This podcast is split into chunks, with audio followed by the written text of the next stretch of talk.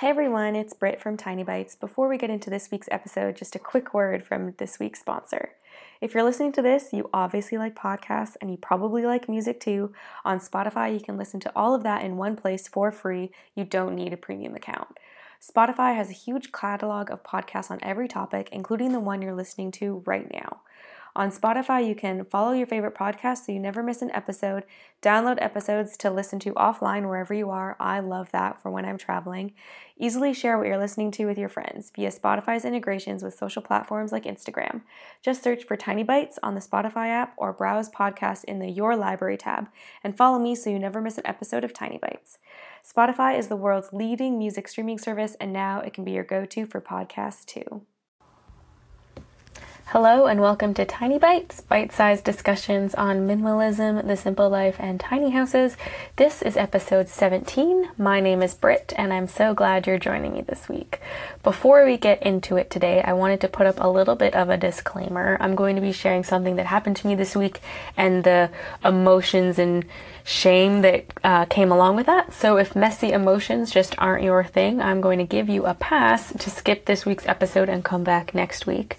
And I know that the topic of shame doesn't seem like it has a lot to do with minimalism, the simple life, or tiny houses, but I actually think that it does because shame patterns our behavior in lots of weird and twisted ways.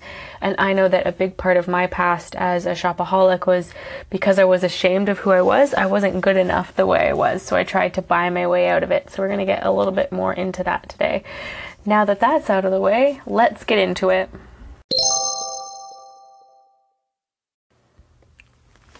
This week on the blog, I shared my decision to delete Facebook from my phone and the thought process that went into that. So, if you want to read the full story, you can head over to tinyambitions.com.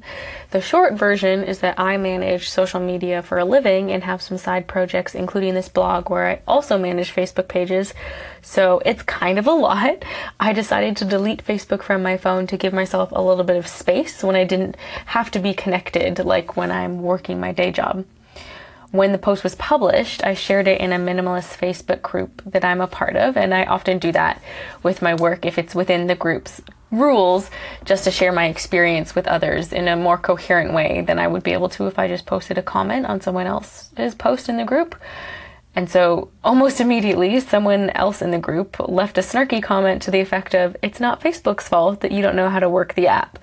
And my obvious first reaction to that was, well, thank you for proving my point of why I don't like Facebook. Now, what the commenter said seems like a teeny tiny thing, but I really don't do well with criticism.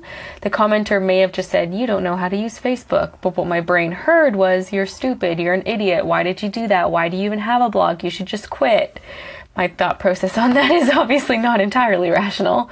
But so I deleted the entire post from the group. I straight up ran away, and I'm even considering leaving that particular group altogether.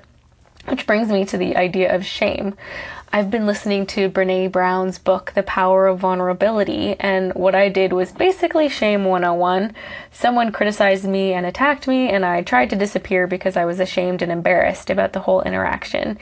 There are other reactions to shame, obviously, but disappearing, hiding, and shutting down is my personal go to. And I wish that I had the strength to just ignore the person's comments. Obviously, that would be much easier. But that stuff hurts. If you create anything of any kind, you know it's hard to put your work out there knowing that someone somewhere will like won't like it or will find something to criticize about it. And of course, all of this has been made worse because of social media. People now have the anonymity of their screens to hide behind. I was talking to Brian Gardner, the creator of No Sidebar, on Twitter, and he called it seagull behavior because it allows trolls to crap on you and then fly away. But when I was listening to Brene's book yesterday, she said something very powerful that really resonated with me. She said, Do you want to avoid blame, shame, judgment, and criticism? well, then say nothing, do nothing, and go nowhere because it's part of the human experience. And that to me is such a powerful statement. It is in our nature to criticize. We find faults in even the most perfect situations, people, and stuff. And Brene's point is that there's no reason why you should try to please everybody because it's a waste of time to give up who you are in order to be more perfect. And it will never work. So if everyone is going to criticize you no matter what you do, you might as well just be yourself so what's the takeaway for me from this situation? Well, that I can't please everyone, and that's not the point of my blog. I'm sharing my actual real life story, and if people don't like it, I can't force them to like it, and that's fine. And I can't change my reality to make anybody else happier. What's the takeaway for you guys? Well, that you don't have to be perfect. In fact, you can't be perfect. And I actually think that's a very liberating feeling. You can just be you, and that's enough. And speaking of enough, that's probably enough heavy stuff for one episode, right? Next week, I'll be back to my regularly scheduled programming, probably. No promises. If you don't want to miss an episode, favorite my station in Anchor or subscribe in iTunes and Google Play Music. Just search for Tiny Ambitions and you'll find it. Next week on the blog, I'll be talking about a new fancy kitchen appliance and how it gave me a panic attack, plus the delicious recipe that came out of it. So stay tuned for that. See you next week.